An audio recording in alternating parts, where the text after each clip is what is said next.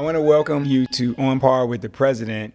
I'm excited today to sit down with track and field star uh, JuVaughn Harrison, who at LSU helped win the team national title, six NCAA individual titles, owns four LSU school records, and most recently swept the long jump and high jump competitions at the United States Olympic Trials to become the first man since Jim Thorpe in 1912 to compete in both events for Team USA. I'd like to give you a little background. On Par with the President is focused on people at LSU who are hitting the green. I'm big into golf.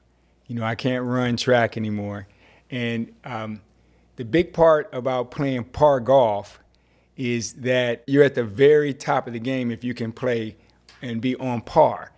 And so the whole point of uh, this podcast is to talk to the very best people who are affiliated with LSU, who are on par, um, really just really doing great things. We're going to tee off here with, with a couple of questions. T- tell us, John, how did you first get into track and field, and specifically the high jump and the long jump? The way I got into track and field was my family. My family's big, uh, big on track. My mom did track. My godmother, my aunts, uncles, everybody in my family did track. So track was just something that my family just, you just did it. Like it wasn't a question. You did it. You could do other sports, but you were gonna do track. As far as getting into high jump and long jump, that was a thing that came during high school. My host, my high school coach, you know, I played basketball. He thought, okay well, you can jump a little, you can jump a little bit. So let's let's see how you do in some jumping events, and that's how it started. He said you can jump a little bit. I'm sure you were very very good at it. So when you first started, what, what did you run sprints or what did you do in track and field initially? I, I dabbled in a little bit of everything, but in high school, I mainly focused on 110 hurdles, 300 hurdles, high jump, and long jump. That makes sense. So, how did you decide to come to LSU? What, what led you to that decision? Ultimately, it was just the coaching staff and the way they approached the whole process, how they would talk to my mom, my family. You know, they made it feel like I'd be welcome and it'd be a home environment and I'd be taken care of. So that was big for me. And also, you know, LSU is far enough away from home that my mom can't just pop up on me, but it's close enough that she can, you know what I'm saying, come anytime she needs to. So I like that. I like that. It's a good decision. What's your favorite experiences, you know, attending LSU? Probably say going to the football games, going down and like especially during the 2019 season when we were winning every game. It was just a different atmosphere in Tiger Stadium. So JuVaughn, after you tee off, and, and when you play golf, I don't know if you play golf you get that first shot off, and then the next shot, you're trying to get to the green. You wanna you wanna get up there because you want to score. It's all about scoring. So I want you to tell us a little bit about how did you get to where you are now, and more specifically, how did your experience as an LSU student contribute to your success? The way I got to where I'm at now was just really a lot of hard work on and off the track a lot of practices that I did by myself where I came back after a regular practice just to try and sharpen up a few things. As far as school goes, school just kind of it gave me, I guess, a way to get away from track. And you know, my mom's very big on school, so I knew it was something that had to be done. So I really focused in on my schoolwork sometimes just to give me a mental break from track. You just qualified for the Tokyo Olympics the Tokyo Olympics on our, our the USA's team in two events. You, you talked about working by yourself and, and all the and, the and, and the things required. Talk talk a little about bit about what kind of discipline did you have to display in order to achieve what you did. It takes a lot of discipline, especially when you're doing two events that are, for lack of a better word, completely different. High jump and long jump are two two events that don't really correlate so much as you would think. So it takes a lot to zone in on one, focus in on one, and then flip the switch, zone in, and focus in on another event. You, you talked about training your body for two different events. Help us understand what it would be like for you on a normal day where you are, you're navigating your school work and training for these two events. What does that look like? Help. I don't think a lot of people really fully understand what's required to do what you did. So, so just give us a typical day. If we're in school, I wake up. Normally, I have normally we our academic advisors schedule our classes like in the morning. So that way we we can just go straight to practice and then go home and like unwind and have tutoring. So I'd wake up, brush my teeth, get ready for school. I'd make my way to campus. I'd be in campus. I'd go to my classes, whether it's two, maybe three classes for the day. I'll knock those out. Then I'll probably get something to eat. I don't really eat breakfast too often. If I can, if I can grab something, I will. I'll get a lunch though after I'm done with all my classes. I'll probably have my clothes packed because by the time I finish class, I have to go straight to practice. So then I'll go straight to practice.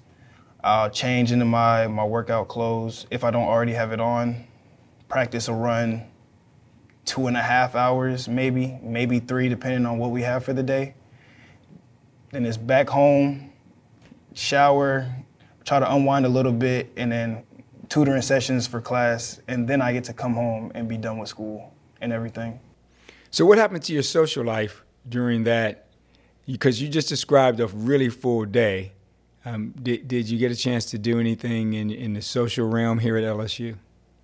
I mean, I try to make time to do stuff socially to just kind of balance everything, but that, that happens more on the weekends than weekdays. If you were talking to a potential student athlete who's going to be in track and field, what's what's a big lesson that you would you would want to share with them right now about your from your experience at LSU? Just really listen to the coaches. They know what they're talking about, even if it takes a while that was something that I had to learn my freshman year because we changed pretty much everything about the way I did and approached the two events. And I got very frustrated in the beginning and I wasn't trusting the process. So, to an incoming track athlete, I'd say just trust the process. It'll, it'll work out. The coaches know what they're doing, so you just gotta trust what they're doing and just put all your effort into it, and then it'll all pay off. So, so JuVaughn, in golf, the, the thing you want to do is score. It's really important to score. Um, you know, breaking even is great. On par is, is what we're talking about. But that that's 99 percentile. But you scored big. You, you know, you're a double eagle person. You you made it happen in such a way that's really special. When did you know um, you would be successful? At what point did you did, did did it come to you and say, you know, I could I could really do this and be really good at it? My sophomore year. My sophomore year, where I won my first two NCAA titles outdoor I would say that was the the beginning. That was the okay. You've won two national titles as a sophomore. You your marks might not be super high, but they're high enough to a point where you, you were able to win, and you know you're starting to get a little bit of talk. So you know you just iron out some more things, and then you can you can really reach the the higher level. So my sophomore year, when I won my two national titles, is where I was like, okay, I can really do this on a professional level if I keep going the way I am. So you're telling me when you were a high school athlete, it wasn't in your head at that point, well, hey, I could be great. At, I could be great at this. You you didn't believe at that point. As a high schooler, you know, I did want to go pro. Like being a professional athlete was always a dream of mine. In high school, you know, it was the goal was to get to college it was it was it's like you know you first step get a, a, full scholarship to college then once you get to college it was like okay now that you're in college try to win as much as you can and see where the marks take you and then ultimately try to go professional so you know i tried to just take it one step at a time but i definitely in high school thought about going pro did you have a moment when you realized you could make the olympics in both events i'd probably say it was indoor nationals like I, I, always told myself I could make it in both events, but indoor nationals where I went, I think it was seven six and a half and twenty seven four. That was that was the okay. Like you're you're ranked high. You're ranked in the top three in both events. So like you know, you can do this. You just got to go out there and perform the way you've been performing all season. Now, what year was that indoor nationals? That was this year. That was this year. So this year is the year you you you thought I could do this in both. Yes, sir had last year continued without COVID, I would have I would have felt the same way, especially because last year going into indoor nationals before it got canceled, I felt great. But we, you know, ultimately COVID happened and we had to shut down. So I'd say this year's indoor nationals just because I didn't have last year. You talked about I felt great. Help us understand that feeling, that emotion that you had when you when you qualified in the first event. And then, how did it feel after you qualified in the second event? What what was going through your mind? How did you really feel? Let us just have that moment with you just a second and, and, and let it all out here. Come on now, this is the LSU family. We want to really know. How did, how did that feel? I'm gonna be honest with you. I didn't really have too much time to celebrate. Like I did after they they spaced everything out because they said it had got too hot. But I had to refocus in for my next event. Like I had to run, go get treatment, go get my body situated, make sure I was feeling good, then make my way back to the to the track to get ready for a lineup so we could get ready for long jump. So like I was happy, I was smiling, I was in good spirits. My mom was there, you know, I got to hug her, see her, everything was great, but I had to refocus up for the next event. So I didn't really have too much time to celebrate till after I finished everything. Did you know that no one had, uh, since Jim Thorpe had done this? Was that something, was that a history you understood and knew about? Not until after I had finished competing. Well, you're like the modern day Jim Thorpe now. You know, in, in, in golf, when you get up on the green and it's time to putt, which is really the hardest thing, is the fine tuning, getting as close as you can to, to score. Somebody is standing up there oftentimes holding the flag, and they call it minding, mind, minding the flag. You know, you're, you're, and they ask you, do you want to keep it in or out? And it's really an amazing time. It's, it's, an important time. You're at that point now, and I'm I'm just wondering, do do you have any time to think about if if I win this, what do I want to do um, after the putt is in and I and I score? What do you want to do after the Olympics are over? I want to relax my body. I want to go on a vacation. I want to go somewhere, kick my feet up, and just let my body relax. I have been competing since January in multiple events, and my body is tired. Now, you decided to go pro, professional. You're a professional. What, what, what does that mean after you, after you uh, complete your rest and get your body healed again? What, what do you think you're going to be doing at that point? Once I'm rested and my body's good, we start fall training and conditioning sometime. I don't I don't remember what the exact schedule is because I'm not mistaken. The pros and the college athletes start at different times, but it'll be right back to getting back to work, rebuilding muscle. You know, because obviously, you know, when you relax too long, you start to build a little bit of fat. You know, ironing back out the body, making sure that technique and everything is coming together, and then we start back up the season for next year. So you've done this before at LSU. What did you learn at LSU that would help you with your transition right now to being a professional? The biggest thing I've learned is to just not overwork my body. Like if my body hurts, listen. Like I know a lot of athletes who try to push through pain and end up making things worse for themselves. So if, if it's one thing I've taken away from being at LSU is just how to work through doing two events and how to take care of myself in the best way possible so that way I can perform as long as possible without injury. What do you want to accomplish in your professional career? Let's say over next five years, what do you want to get done? Two Olympic gold medals. I, I want some world gold medals.